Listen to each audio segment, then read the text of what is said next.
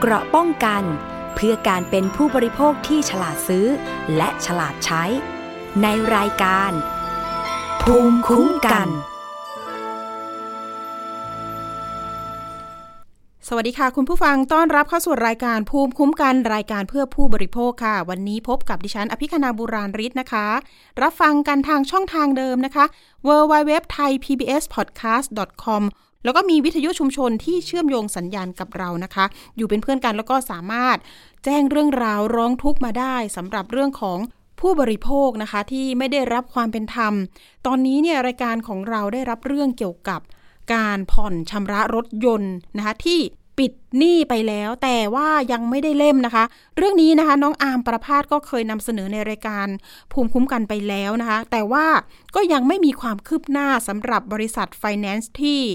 อ้างว่าเนี่ยเล่มเนี่ยนำไปทำอย่างอื่น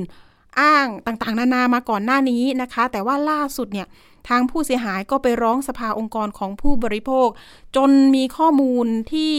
ค่อนข้างจะแน่ชัดว่าทางบริษัทเนี่ยนำเล่มรถเนี่ยไป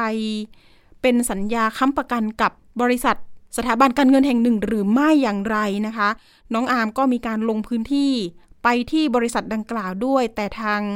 ผู้บริหารเนี่ยก็ยังไม่ชี้แจงนะคะ คุณผู้ฟัง เรื่องนี้เนี่ยเอ๊ะทำถูกต้องหรือเปล่า มีหลายฝ่ายนะคะ เจ้าหน้าที่ของเราเนี่ยก็ประสานไปทางท่านอายการ รวมถึงทางสภาองค์กรของผู้บริโภคเนี่ยให้มาร่วมรายการเพื่อที่จะ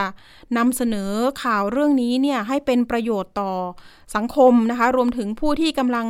ซื้อผ่อนรถคล้ายๆกับลักษณะนี้นะคะ ซึ่งจริงๆ แล้วกลุ่มผู้เสียหายเนี่ยออกมารวมตัวกันในกลุ่ม แอปพลิเคชัน Line แล้วนะ ตอนนี้มีประมาณสัก 200 กว่าคน แต่ว่าคนที่ผ่อนชำระค่างวดรถยนต์เนี่ยปิดหนี้ไปแล้วเนี่ยมีประมาณ 95 คน ซึ่งพวกเขาเหล่านี้นะคะกำลังรอสมุดเล่มดังกล่าวนี้อยู่ว่าเมื่อไหร่จะได้ เพราะบางคนเนี่ยปิดหนี้ไปแล้วประมาณสัก 6 เดือนแล้วนะคะ คุณผู้ฟังซึ่งยาวนานเหมือนกันนะ ตรงนี้แหละค่ะ ก็ออกมาถามถึงความชอบธรรมว่า บริษัททำถูกต้องแล้วหรือ นักกฎหมายก็บอกว่าเอ๊ะถ้าเกิดเขานำไปเป็นหลักทรัพย์ค้ำประกันกับสถาบันการเงินเนี่ย กรณีแบบนี้เนี่ยไม่ถูกต้องนะคะ คุณผู้ฟัง แล้วก็มีการนัดหมายว่าจะคืนเล่มวันนั้นวันนี้ก็ถูกเลื่อนมาโดยตลอด ได้รับคำชี้แจงจากบริษัทเบื้องต้นนะคะว่ามีการนำเล่มเนี่ยไปที่นั่นที่นี่ แต่ว่าน้องอาร์มไปถามกับตัวมาแล้ว แต่ก็เจอแค่พนักงานในบริษัทสี่ห้าคนที่อยู่ออฟฟิศอะนะคะ แต่ว่าพอเราขอสัมภาษณ์ทางโทรศัพท์จริง ๆ แล้วเนี่ยไปถึงที่แล้วเนาะก็ยังได้รับการปฏิเสธอยู่นะ ปัจจุบันเนี่ยทางบริษัทดังกล่าวที่มีสำนักงานใหญ่อยู่ที่ปทุมธานี ไม่มีรถจอดขายอยู่หน้าร้านเหมือนในอดีต แต่มีรถจอดอยู่ด้านหลังหลายคัน ในสำนักงานเนี่ยพบเจ้าหน้าที่เพียง 5 คนว่าอย่างนั้น ทางบริษัทส่งหนังสือแจ้งข้อมูลกับลูกค้านะคะ ก่อนหน้านี้ว่า ขณะนี้เนี่ยเกิดปัญหา ภายใน แล้วก็อยู่ระหว่างการปรับโครงสร้างองค์กร พร้อมเสนอว่าจะโอนทะเบียนรถคืนให้ภายใน 90 วัน พร้อมจ่ายเงินชดเชยนะคะ เดือนละ 3,000 บาท แต่ทางนี้เนี่ยไม่ได้รับคำตอบอย่างแน่ชัด ว่าทะเบียนรถของลูกค้าถูกเอาไปใช้ทำอะไรทำไมถึงโอนคืนให้ไม่ได้ ตอนนี้ก็มีผู้เสียหายกว่าร้อยคนเนี่ยรวมตัวกัน บริษัทดังกล่าวนี้ก็คือบริษัทกรุงไทยออโต้ลิสจำกัดนะ จริงๆ แล้วมีการก่อตั้งมายาวนานเหมือนกันนะคะ ตั้งแต่ปี 2537 ทุนการจดทะเบียนนะคะ ที่น้องอาร์มไปตรวจสอบมาเนี่ยประมาณ 250 ล้านบาท งบกำไรขาดทุนปี 2565 ระบุว่ามีกำไรกว่า 2 ล้าน2แสนบาท ขณะที่งบดุลนะคะ มีตั้งแต่ปี 65 เนี่ยนะคะ บริษัทมีหนี้สินกว่าโอ้โห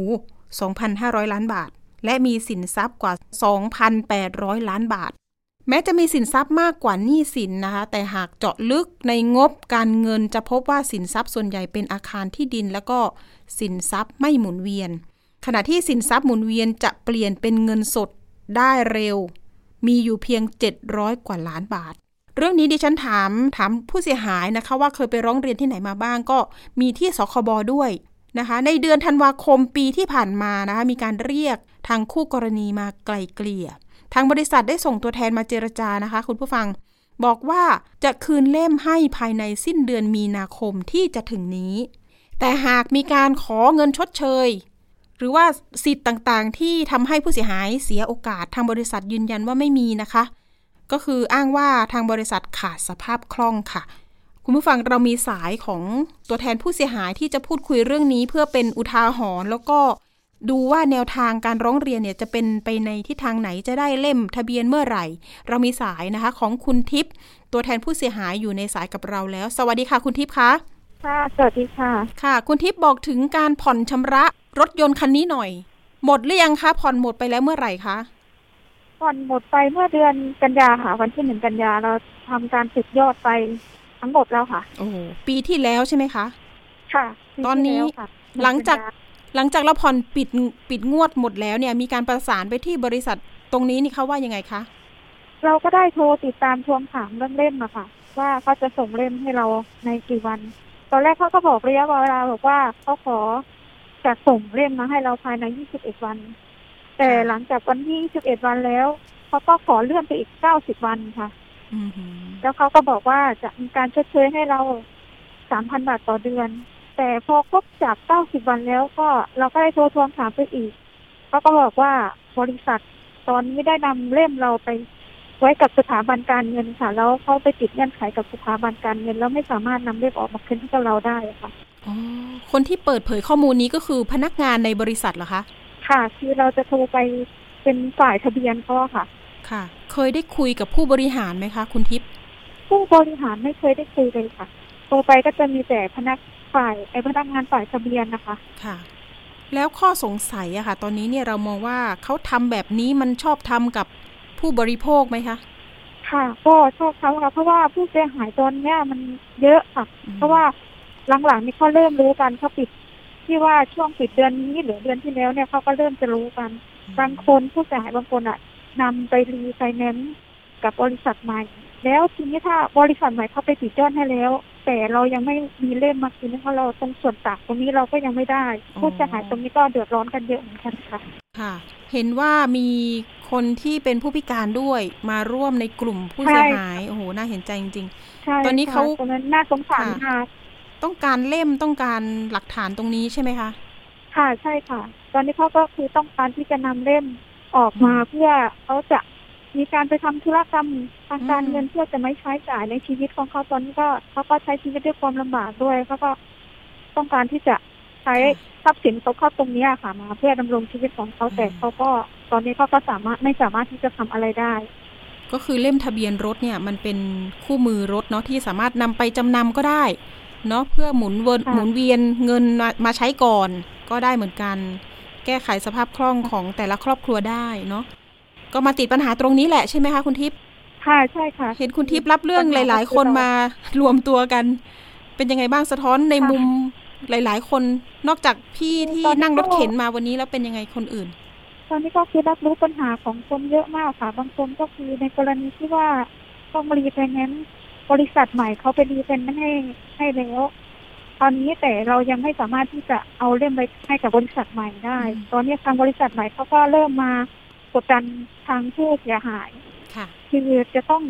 ส่งยอดจากบริษัทใหม่ด้วย จากที่เราจะเป็นหนี้เอยหมดหนี้เราก็กลายเป็นเป็นหนี้เพิ่มเป็นหนี้อีก นะคะ ค่ะ แล้วบางรายเขาก็จะมีการให้ยกเลิกสัญญา ซึ่งผู้เสียหายก็ต้องนำเงินที่บริษัทใหม่ไปติดยอดอะจะต้องนำเงินไปคืนเขาโอ้ปัญหานี่ยาวเลยนะคะ ตอนนี้ ทีนี้ค่ะ บริษัทกรุงไทยออโต้ลีสตอนนี้เนี่ย เขามีขีดเส้นตายอีกไหมนอกจากเอ๊ะถ้าเกิดว่าเรามั่นใจไหมว่าเขาจะคืนให้ภายในวันภายในเดือนมีนาคมนี้ ไม่ค่ะไม่มีความมั่นใจ เพราะว่าตอนเรายังโทรถามอยู่ว่าเขาจะเรื่องให้เมื่อไหร่ตอนนี้ก็ยังได้คำตอบคำเดิมอยู่ค่ะคือว่าไม่รู้ไม่มีกำหนดแล้ววันนั้นอะขนาดเราบอกว่าอ้าวไหนว่ามีการหนังสือมีทำการทำหนังสือที่แจ้งมาที่สคบว่าจะคืนให้ภายในวันที่ 31 มีนา แต่ทางพนักงานทางฝ่ายทะเบียนเขาก็แจ้งมาว่า อันนี้ยังไม่ทราบเรื่องทางฝ่ายทะเบียนยังไม่รู้เรื่องเรื่องนี้เลย ตอนนี้เราอยากจะแบบเรียกร้องอะไรให้บริษัทเนี่ยออกมารับผิดชอบบ้างคะเพราะว่าตอนนี้เห็นว่าก็ให้ผู้เสียหายเนี่ยไปฟ้องเอา หรือไม่ใช่ค่ะค่ะ เนี่ย มันไม่ใช่ที่เราต้องมารับภาระตรงนี้ค่ะ เพราะว่าเราก็คือทำตามสัญญาถูกต้องตามสัญญาที่ทำไว้กับทางบริษัทหมดทุกอย่าง แต่ตอนเนี้ยอยากให้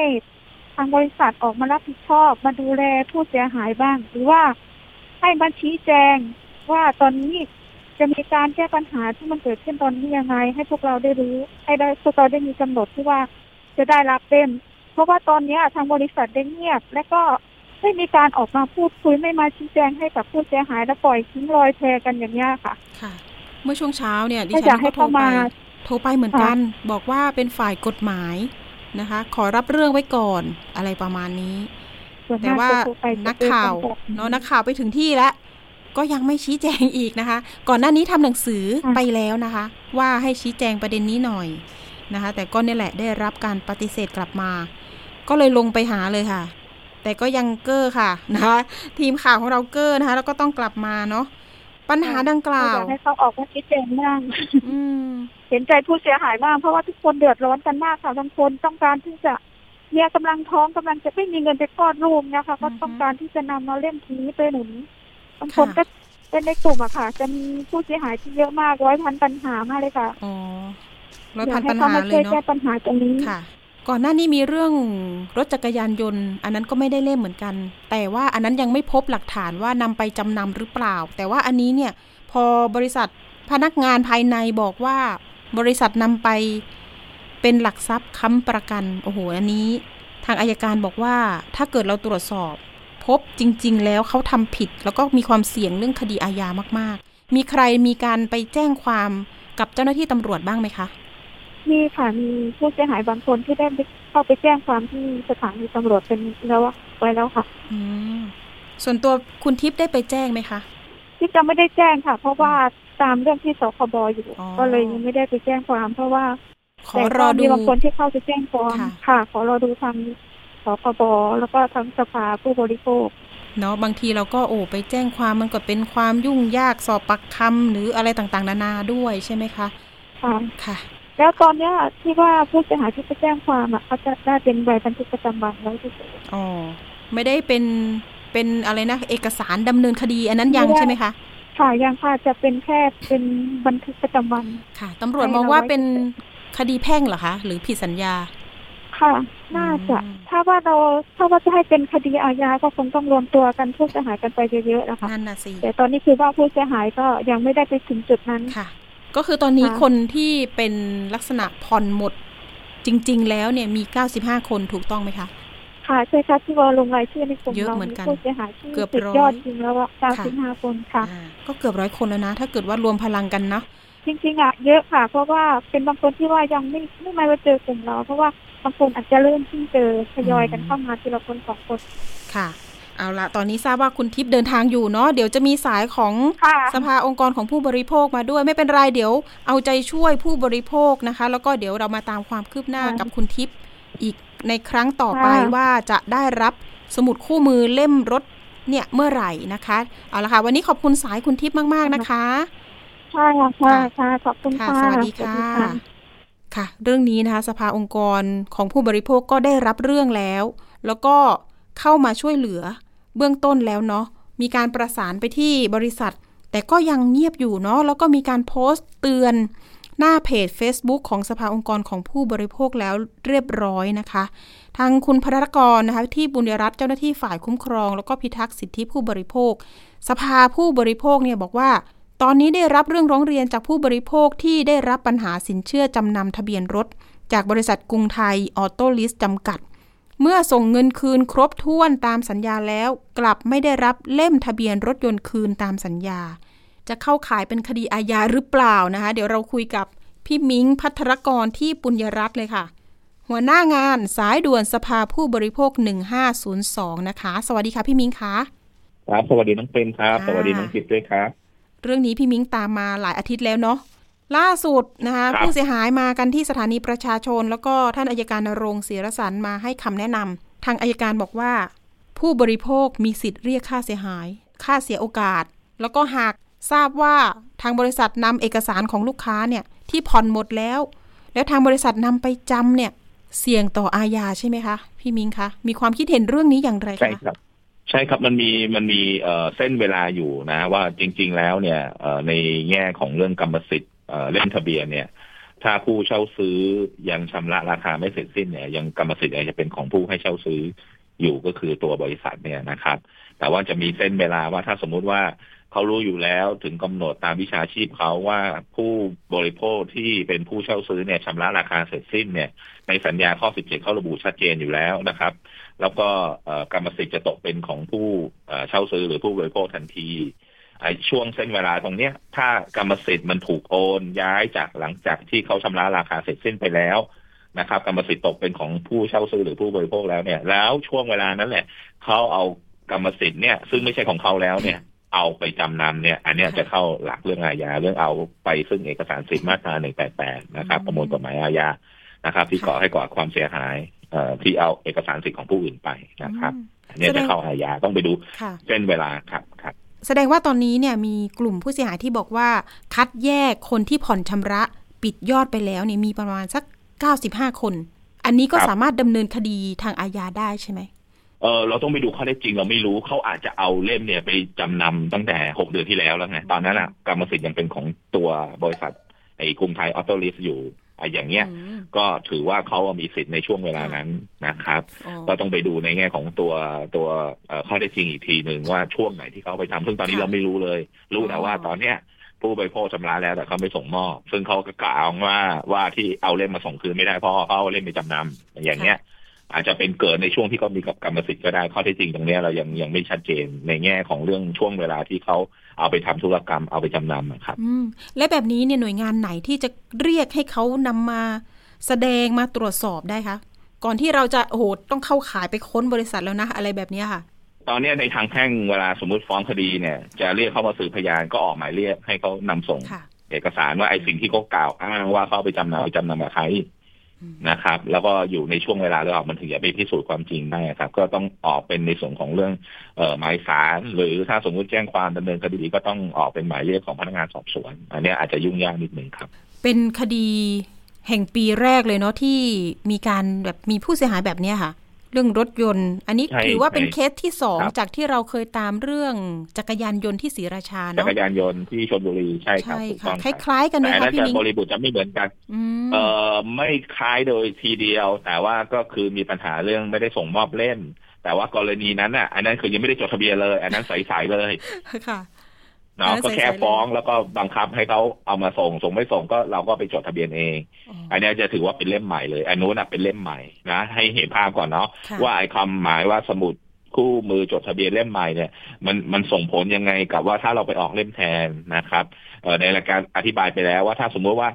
สมุดคู่มือจดทะเบียนที่เรากำลังเรียกร้องกับบริษัทกรุงไทยออโต้ลิสอยู่เนี่ย ถ้าเขาไม่ส่งมอบเราฟ้องคดีนะครับ ว่าให้เขาส่งมอบ เขาไม่ส่งมอบเราต้องเอาคำพิพากษาเนี่ยเป็นการแสดงเจตนาไปขอจดที่กรมขนส่งก็คือกรมกรมขนส่งก็จะดำเนินการจดให้แหละ แต่ว่าเขาจะออกเป็นเล่มจดทะเบียนเล่มแทนให้ เพราะว่าเล่มจริงเนี่ยเขาออกให้ไปแล้วตั้งแต่ครั้งแรกถูกไหมครับ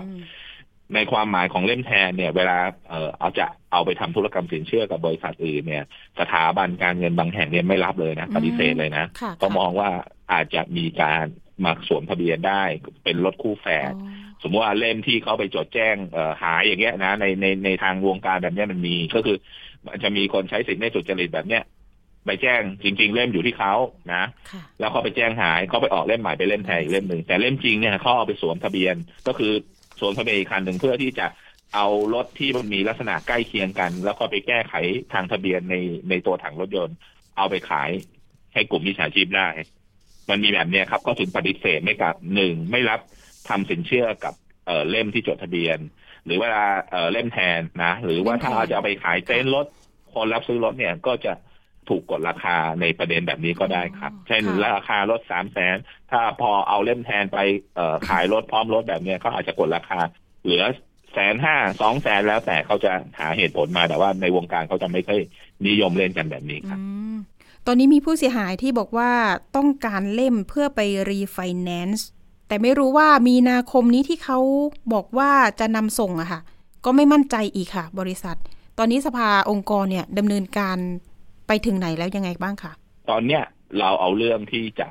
ปกติเนี่ยในแง่ของตัวองค์กรเองหรือแม้แต่สคบเองก็จะมีขั้นตอนว่าจะเสนออนุคดีอะไรเงี้ยของสภาก็มีนะครับ ก็จะต้องส่งเรื่องเข้าอนุคดี แต่ว่าตอนเนี้ยคุยกับทางฝ่ายกฎหมายแล้วเราจะเอ่อเนื่องจากคดีมันไม่ได้ยุ่งยากซับซ้อนแล้วตรงไปตรงมาผิดสัญญาตามสัญญาที่เป็นสัญญาเช่าซื้อแบบเนี้ยอืมเราอาจจะพิจารณาได้โดยไวก็คือจะให้ฟ้องนะครับ โดยไม่ผ่านขั้นตอนในเนื้อในเรื่องการอนุมัติของอนุคดี ก็คือภายในเอ่อเดือนมีนาเนี่ย คิดว่าน่าจะทำดำเนินการเอ่อเริ่มต้นฟ้องได้ครับโอ้ค่ะแต่ว่าต้องขึ้นอยู่กับผู้บริโภคด้วยนะอืมเพราะว่าบางท่านเท่าที่สอบถามเนี่ย ก็ยังอยากจะได้เรื่องจริงเนี่ยเออผมก็ถ้าอย่างนั้นอาจจะต้องต้องไปวัดใจว่าเดือนมีนาสามสิบเอ็ดมีนาเขาจะทำเอ่อตามเงื่อนไขที่เขาให้ไว้กับทางผู้บริโภคในชั้นสคบหรือเปล่าครับ แต่มีแพรมๆมาว่า ค่าชดเชยจะไม่ได้นะ เพราะว่าบริษัทขาดสภาพคล่อง ถ้าได้ก็น่าจะได้แค่เล่มนั่นน่ะสิตรงนี้ยังไงดีเออแนะนำเพราะว่ายังไงดีคะต้องให้พิจารณานะ ว่าค่ะว่าจริง ๆ แล้วเนี่ย ในแง่ของตัวบริษัทเป็นผู้ผิดสัญญา แล้วก็ในสัญญาเองก็ระบุว่าเราจะต้องเอ่อได้รับการชดใช้เยียวยารวมทั้งค่าทนายด้วยนะ ในสัญญาระบุเลยนะ ว่าสมมติไปฟ้องเนี่ย บริษัทต้องจ่ายค่าทนายให้ด้วย แต่ประเด็นสำคัญก็คืออย่างที่บอก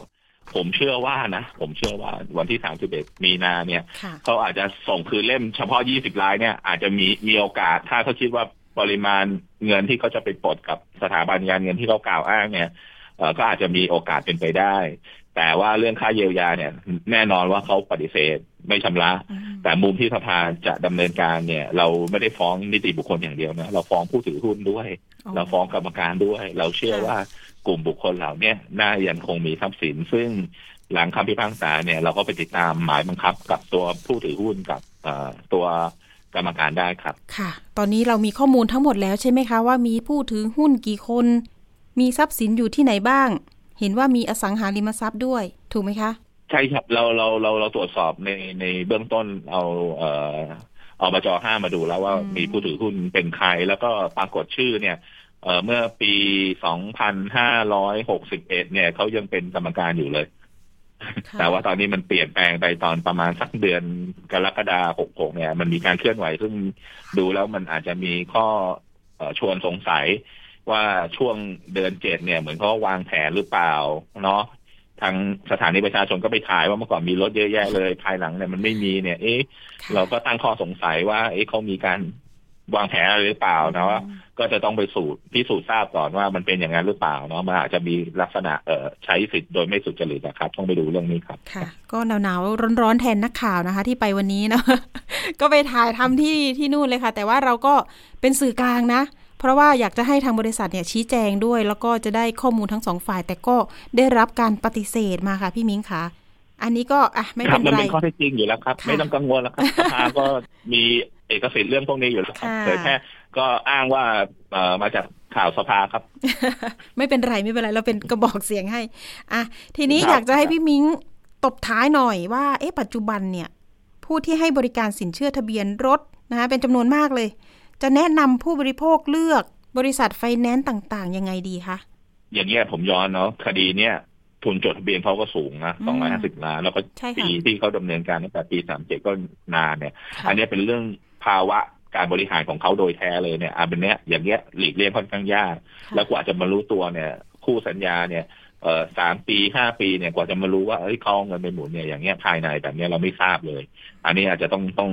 เอ่อหนึ่งถ้าจะบอกว่าเออเราไปทำสินเชื่อกับบริษัทมหาชนมันก็ถ้ามองในมุมแง่หรือจริยธรรมหรือมีกฎหมายพิเศษเรื่องกฎหมายเอ่อตัวบริษัทมหาชนแบบเนี้ยกำกับเนี่ยมันก็อาจจะ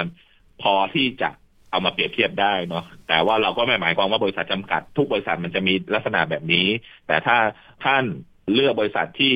ดำเนินการโดยมีกฎหมายมหาชนมารองรับเนี่ย ผมเชื่อว่ามันก็อาจจะปลอดภัยมากกว่า หรือติดตามได้ง่ายกว่า เพราะว่าทุนจดทะเบียนหรืออะไรเอ่อบริษัทมหาชนเนี่ยอยู่ในตลาดหลักทรัพย์อืมการที่บริษัทพวกเนี้ยเขาจะมีธรรมาภิบาลแล้วก็ต้องเสนอรายงานผลประกอบการทุกๆสามเดือนเนี่ย ก็อาจจะมีความปลอดภัยในระดับหนึ่งที่มากกว่าอืมบริษัทค่ะจำกัดนะครับ แต่ว่าไม่ได้หมายรวมว่าบริษัทจำกัดเอ่อไม่ดีนะอันนี้ต้องแยกแยะก่อนเพราะว่าอันนี้เป็นเรื่องยากมากจริง ๆนะครับเพราะว่าถ้าจะบอกว่าเอ้ยดูบริษัทที่จด ทะเบียนทุนเท่าไหร่ หรือบริษัทยาวนานเท่าไหร่อันนี้มันก็เข้าหลักเกณฑ์ที่ที่มันสามารถจะไว้ใจได้ แต่ท้ายที่สุดแล้วมันไม่ได้เป็นไปตามที่เราเอ่อหวังใจว่าบริษัทธุรกิจที่เป็นวิชาชีพแบบนี้จะทำถูกต้องตามกฎหมาย หรืออมใช้สิทธิ์ที่อาจจะเข้าข่ายที่เป็นการละเมิดสิทธิ์แบบเนี้ยมันเป็นเรื่องยากเหมือนกันนะครับค่ะแต่ว่าเพียงแต่ว่าเราถูกละเมิดสิทธิ์แล้ว เราร้องเรียนอย่าอย่านิ่งเฉยนะครับเหมือนกรณีแบบเนี้ยครับ อย่าอย่านิ่งเฉย เรียกร้องสิทธิ์ของเราว่าเราควรได้อะไรนะครับค่ะ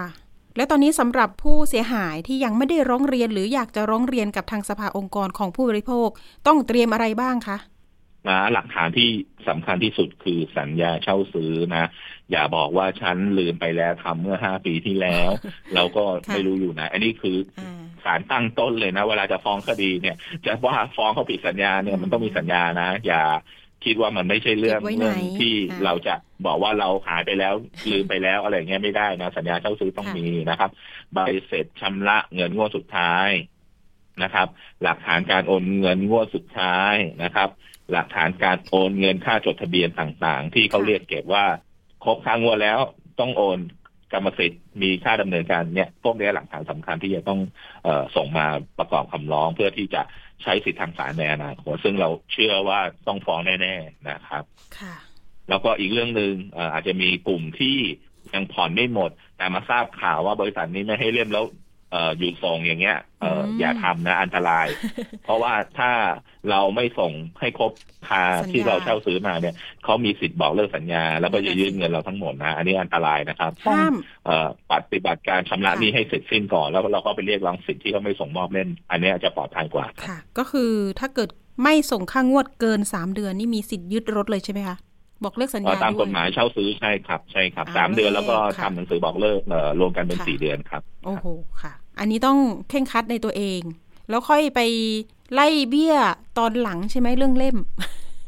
หรือร้องเรียนมาที่สภาองค์กสัญญารเนี่ย ถูกต้องครับก็ร้องเรียนมาที่เอ่อสายด่วนหนึ่งห้าศูนย์สองเนี่ยแหละครับ นะค่ะเราก็ว่าเป็นผู้แทนผู้บริโภคอยู่แล้ว เพื่อนพร้อมเคลียร์นะโทรเลยอืมไม่ต้องนี่รอท้าถ้ามีเรื่องประเด็นเรื่องการละเมิดสิทธิต่างๆ แบบนี้ แต่ว่าอย่างนี้เมื่อกี้จะเสริมให้นิดนึงว่าคนที่ยังต้องปฏิบัติการชำระหนี้ให้เสร็จสิ้นเนาะเพราะเราทำการสัญญา เพราะในสัญญาข้อ 17 มัน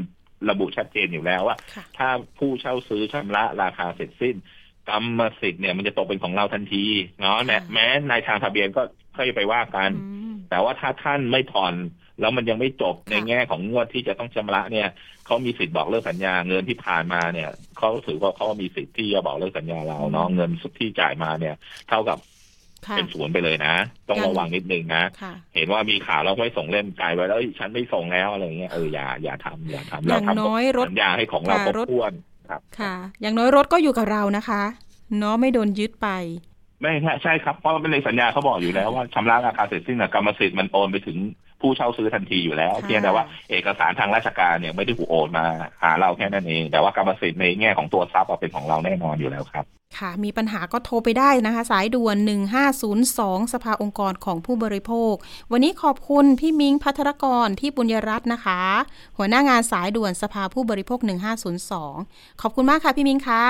ครับสวัสดีครับ สวัสดีน้องติมครับค่ะ สวัสดีครับสวัสดีค่ะ นะคะ ไม่เป็นไร เดี๋ยวเรารอดูสิ้นเดือนมีนาคมว่าทางบริษัทจะคืนเล่มได้หรือไม่อย่างไร ถ้าไม่ได้เนี่ยทางผู้เสียหายเนี่ยบอกว่าเดี๋ยวจะรวมพลังกัน เพื่อที่จะออกมาร้องเรียนกันอีกรอบหนึ่งแต่ว่าอาจจะเป็นกลุ่มเป็นก้อนที่มากกว่าวันนี้นะคะ เดี๋ยวเอาใจช่วยนะทั้งสองฝ่ายยังไงทางบริษัทก็พยายามหน่อยนะคะจะได้เจรจาไกล่เกลี่ยให้เรื่องจบนะคะ เอาละค่ะ ไปเรื่องต่อไปกันหน่อยเรื่องนี้ ออกมาเตือนภัยกันนะคะ มิจฉาชีพออนไลน์ ผู้มาก่อนการร้อยเล่มุกเก่า ลวงเหยื่อนะคะ ข้อมูลจากทาง AOC 1441นะคะ มีการเผย 5 ตัวอย่าง รายสัปดาห์ จากการรับแจ้งเหตุผู้เสียหายนะคะ ที่ศูนย์เงินนะคะรวบรวมเนี่ยประมาณสัก25 ล้านบาท โอ้โห เยอะมาก ๆ ทางโฆษกกระทรวงดิจิทัล เพื่อเศรษฐกิจและสังคมค่ะ ฝ่ายการเมืองหรือว่า DE นะคะ บอกข้อมูลนี้นะคะว่าจากการรายงานของศูนย์ปฏิบัติการแก้ไข ปัญหาอาชญากรรมออนไลน์หรือว่าศูนย์ AOC 1441 ระหว่างช่วงวันที่ 19 ถึง 23 กุมภาพันธ์ที่ผ่านมา มีประชาชนที่ได้รับผลกระทบจากการถูกหลอกลวง ผ่านเครือข่ายออนไลน์ในหลายรูปแบบจำนวน 5 คดีค่ะ ประกอบด้วยคดีที่ 1 นะคะ ที่จะนำมาเป็นตัวอย่างฮอตฮิตตอนนี้ที่มีการหลอกกันนะคะก็คือ หลอกลวงให้ติดตั้งโปรแกรมควบคุมระบบในเครื่องโทรศัพท์ มูลค่าความเสียหาย 2,000 กว่าล้านบาทคุณผู้ฟัง เยอะมากๆนะคะ อันนี้อาจจะเป็นเรื่องของการดูดเงินด้วยหรือไม่ อย่างที่นาวินต้าโดนไปหรือเปล่านะคะ ตอนนี้ก็ยังหาไม่ได้เลยค่ะว่าเงินหายไปไหนนะคะเรื่องนี้นะคะมีการพบมิจฉาชีพโทรศัพท์มาหาผู้เสียหายแอบอ้าง เป็นเจ้าหน้าที่มหาลัยเกษตรศาสตร์ด้วยนะ แจ้งผู้เสียหายว่ามีเอกสารสำคัญตกค้าง ให้มาดำเนินการที่มหาวิทยาลัย หากไม่สะดวกให้ยืนยันข้อมูล รายการผ่านแอปพลิเคชันที่ส่งลิงก์มาให้ โอ้โห กดลิงก์อีกแล้ว ผู้เสียหายหลงเชื่อจึงคลิกลิงก์ดังกล่าวเข้าไปค่ะ ภายหลังได้ตรวจสอบ เงินในบัญชีธนาคารของตัวเองนั้น หายไป ผู้เสียหายเชื่อว่าตนเองถูกมิจฉาชีพหลอกลวงซะแล้วค่ะ ส่วนคดีที่2นะคะ ถูกหลอกลวงในลักษณะ ให้โอนเงินเพื่อหารายได้พิเศษ ความเสียหายในเรื่องนี้นะคะ เยอะมากๆคุณผู้ฟัง ถ้าหากไม่ผิดนี่คือ 13,000 ล้านเลยเหรอคะเนี่ยเยอะเกินไปนะคะ เรื่องนี้ต้องระวังกันให้มากๆ รายละเอียดคดีก็บอกว่าผู้เสียหายรู้จักมิจฉาชีพผ่านช่องทาง Facebook ค่ะคุณผู้ฟัง ได้พูดคุยชักชวนหารายได้พิเศษทำกิจกรรมตามที่กำหนด และจะได้รับเงินปันผลจากเงินที่ลงทุนในแต่ละครั้ง ผู้เสียหายหลงเชื่อค่ะ จึงร่วมลงทุนไป ระยะแรกได้ผลตอบแทนดี จึงเพิ่มเงินลงทุนมากขึ้น พอระยะหลังไม่สามารถถอนเงินออกมาใช้ได้อีก ผู้เสียหายจึงเชื่อว่าตนเองน่าจะถูกมิจฉาชีพลวงแล้วค่ะ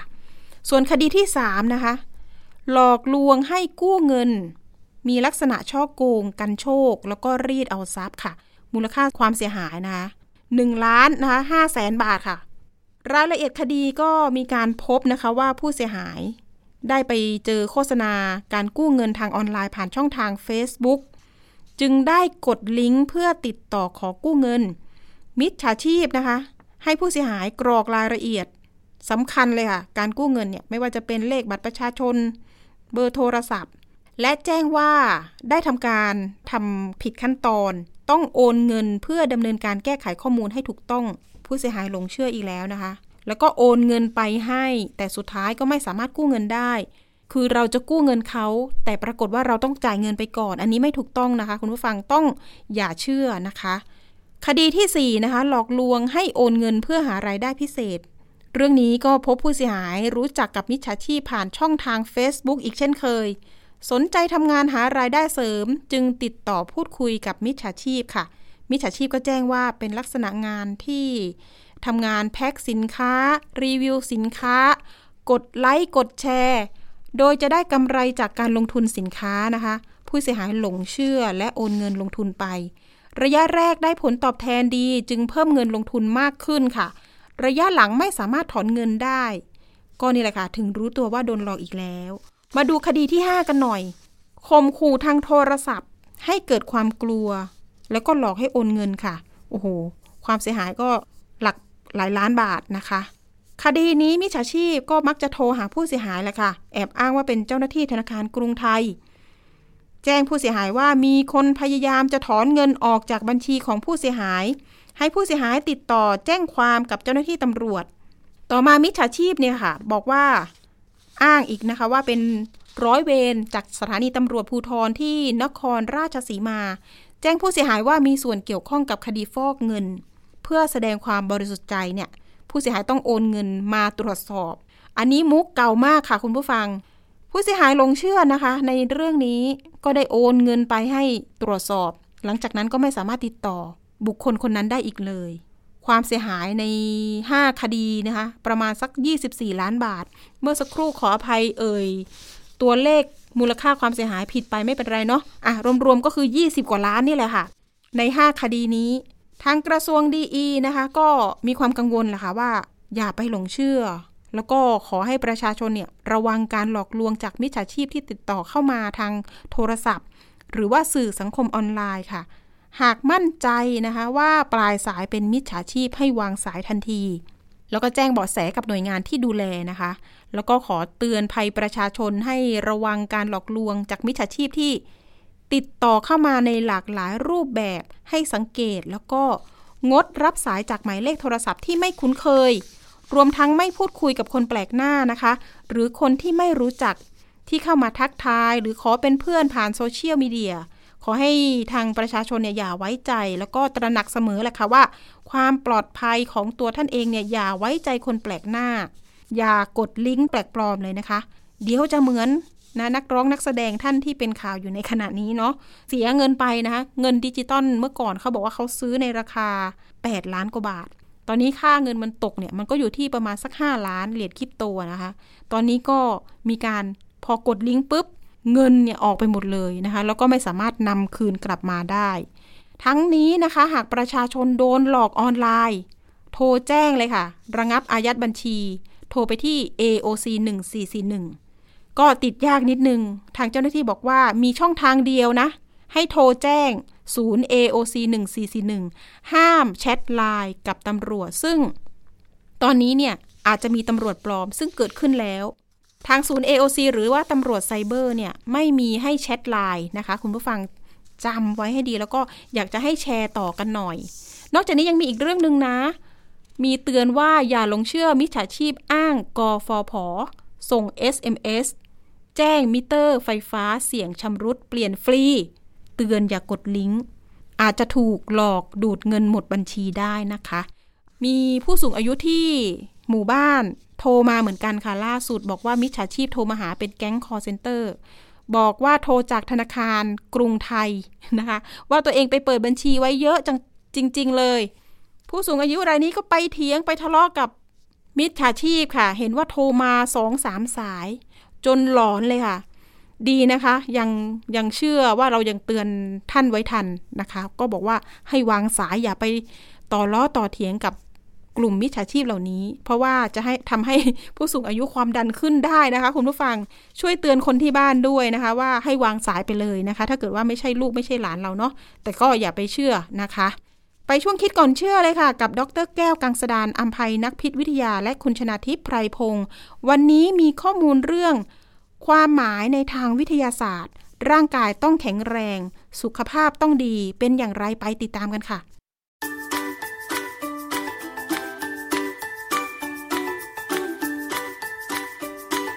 ช่วงคิดก่อนเชื่อ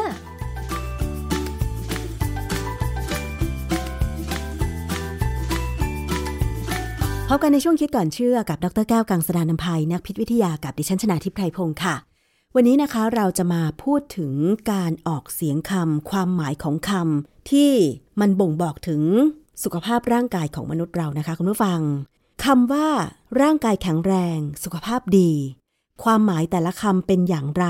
เราจะใช้ให้ถูกต้อง ความหมายนั้นจริง ๆ จะต้องเป็นอย่างไรนะคะคำว่าแข็งแรง หรือคำว่าสุขภาพดี แท้จริงแล้วคืออะไรในทางวิทยาศาสตร์ ต้องมาถามกับอาจารย์แก้วค่ะ อาจารย์ครับ ความหมายของแต่ละคำเนี่ย จริง ๆ แล้วมันควรจะใช้ให้ถูกต้อง มันมีความหมายว่าอย่างไรคะอาจารย์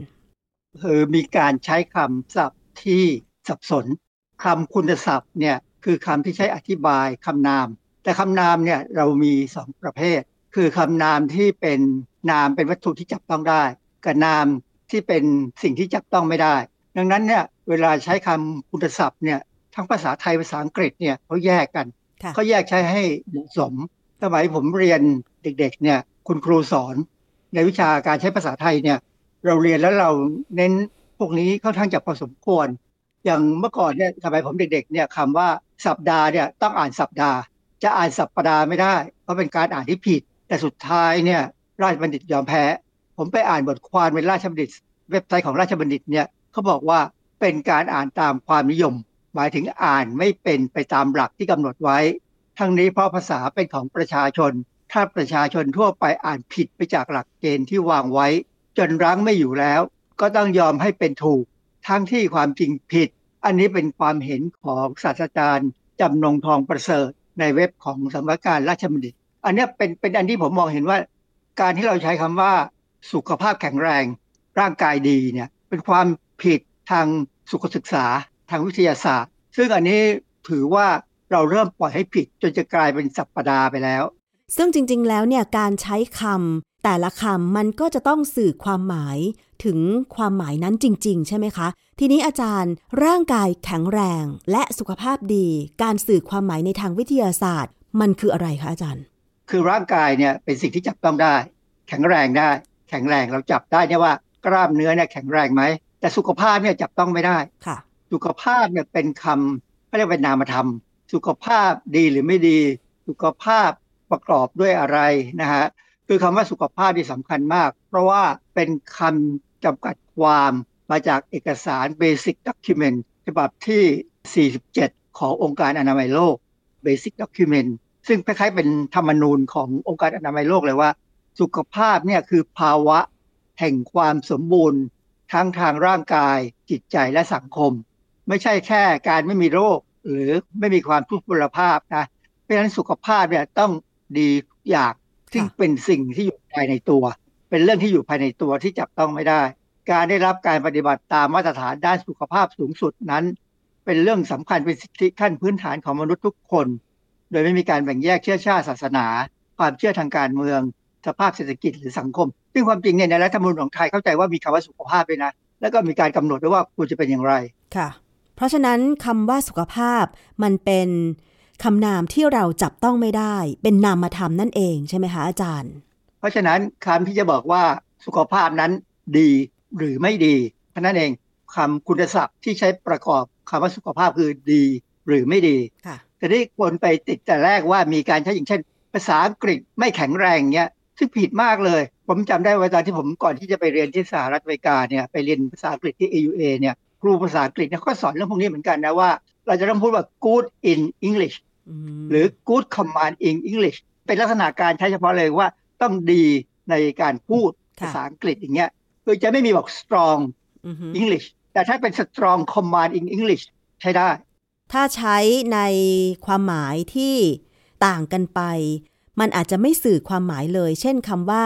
ร่างกายแข็งแรง และสุขภาพดีหรือไม่ดี มันมีบทความวิชาการอะไรไหมคะ ที่จะมาสนับสนุนเรื่องนี้ให้เราเข้าใจถูกต้องมากยิ่งขึ้นนะคะอาจารย์คือยังไม่เคยมีใครเขียนเป็นเรื่องเป็นราวนะ ว่าการใช้คุณศัพท์ที่ถูกต้องควรจะเป็นยังไง ความจริงเนี่ยในตำรามีมีสอนพวกนี้ไว้แล้ว อันนี้ประเด็นสำคัญคือ เวลาไปอ่านบทความในอินเทอร์เน็ตเนี่ยมีบทความหนึ่งก็บอกว่า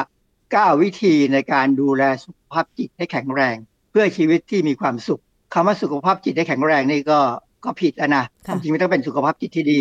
กล่าวว่าการดูแลสุขภาพจิตให้แข็งแรงเป็นสิ่งสำคัญมาก เนื่องจากสุขภาพจิตมีผลต่อความรู้สึก ความคิดและการตอบสนองต่อสถานการณ์ต่างๆ ที่เกิดขึ้นกับเรา หากเรามีสุขภาพจิตที่ดี เราก็สามารถจัดการกับปัญหาต่างๆ ที่เกิดขึ้นในชีวิต จะเห็นว่าเขาเริ่มต้นผิด สุขภาพจิตให้แข็งแรง แต่แล้วมันก็พูดว่าสุขภาพจิตที่ดี ซึ่งอันนี้แสดงว่าบทความแล้วลักษณะแบบเนี้ยคนเขียนเนี่ยใจลอย คือใช้คำที่คำอธิบายคุณศัพท์สุขภาพจิตเนี่ยนะจริงๆมันต้องมีดีกับไม่ดีเท่านั้นเอง เรื่องสุขภาพจิตดีหรือไม่ดีก็เป็นเรื่องสำคัญของสถานการณ์คนไทยปัจจุบันนะคนไทยนี่สุขภาพจิตไม่ค่อยดีเลยตอนนี้ อาจารย์แล้วคำว่าแข็งแรงล่ะคะอันนี้คำว่าแข็งแรงเนี่ยผมก็พยายามไปค้นหาข้อมูลมาเขาบอกว่าร่างกายแข็งแรงเนี่ย หมายความว่าเรามีกล้ามเนื้อ มีพละกำลัง มีความยืดหยุ่นของกล้ามเนื้อที่จะทำงานที่จะออกแรงได้ เช่น เราสามารถยกเก้าอี้ขึ้นวางบนโต๊ะได้ไหมเก้าอี้ไม้เล็กๆ เก้าอี้ไม้ยางพารา หรือเก้าอี้พลาสติกเนี่ยเรานั่งอยู่ทุกวันเนี่ยเราก็ยกขึ้นไว้บนโต๊ะแล้วก็กวาดพื้นได้ ถ้าอย่างนั้นแสดงว่าเรายังยังแข็งแรงพอจะทำงานได้นะฮะค่ะร่างกายแข็งแรงนี่หมายความว่าเราสามารถมีวิธีทดสอบร่างกาย ว่าแข็งแรงหรือไม่แข็งแรงได้ ถูกต้องไหมคะอาจารย์ ถูกต้องครับผมไปหาข้อมูลมานะ มีเว็บไซต์หนึ่งซึ่งเป็นเว็บเว็บไซต์เกี่ยวกับสุขภาพเนี่ยเขาแนะนำว่าอานะถ้าจะทดลองว่าเราแข็งแรงพอไหมร่างกายแข็งแรงพอไหมเนี่ยก็ให้ทดลองนั่งบนเก้าอี้หลังตรงนะ เท้าวางราบกับพื้น แขนไขว้กันไว้ที่อกเป็นกากบาทอะจากนั้นลุกนั่งต่อเนื่องกันหนึ่งนาที แล้วก็นับดูที่ว่าได้กี่ครั้งมีอาการอย่างไรบ้าง หากร่างกายแข็งแรงเนี่ย คุณจะแค่เหนื่อยหอบ ปวดเมื่อย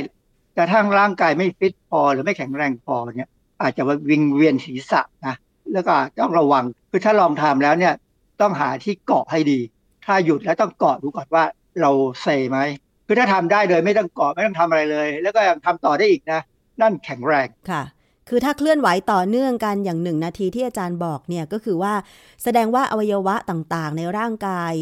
ยังมีสมรรถภาพที่ดีอยู่ใช่ไหมคะอาจารย์ ครับเพราะว่าเวลาเราออก กำลังกายแบบเนี้ยต้องมีการนั่งมีการลุกมีการยืดนุ่นยืดนี่นะมันจะต้องมีสามส่วนที่สำคัญคือกระดูกข้อต่อและกล้ามเนื้อ ซึ่งทั้งสามส่วนนี้ต้องแข็งแรง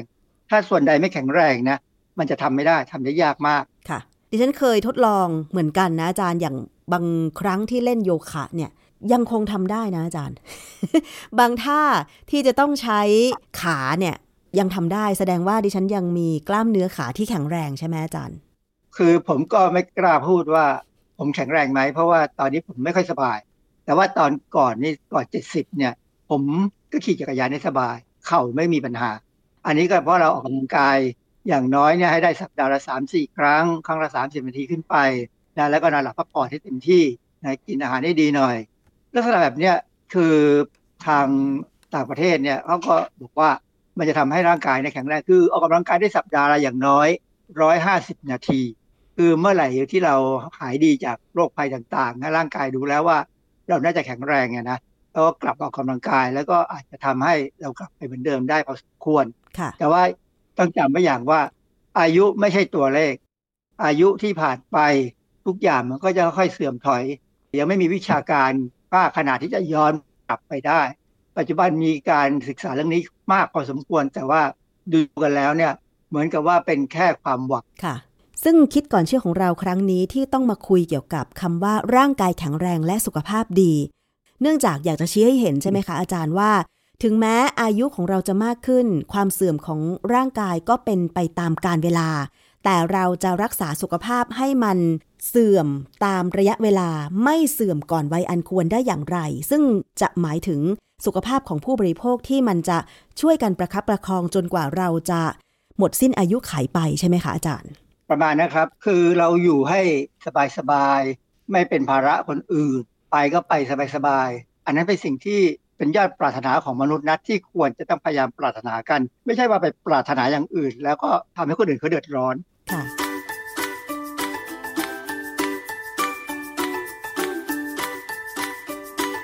ช่วงคิดก่อนเชื่อ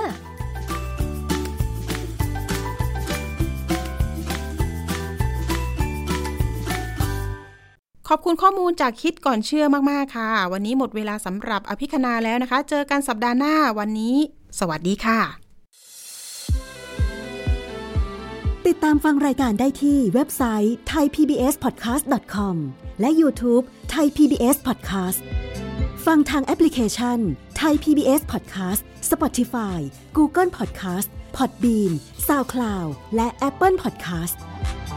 กดติดตามเป็นเพื่อนกัน ทั้ง Facebook Twitter Instagram และ YouTube ไทย PBS Podcast แค่ฟัง ความคิดก็ดังขึ้น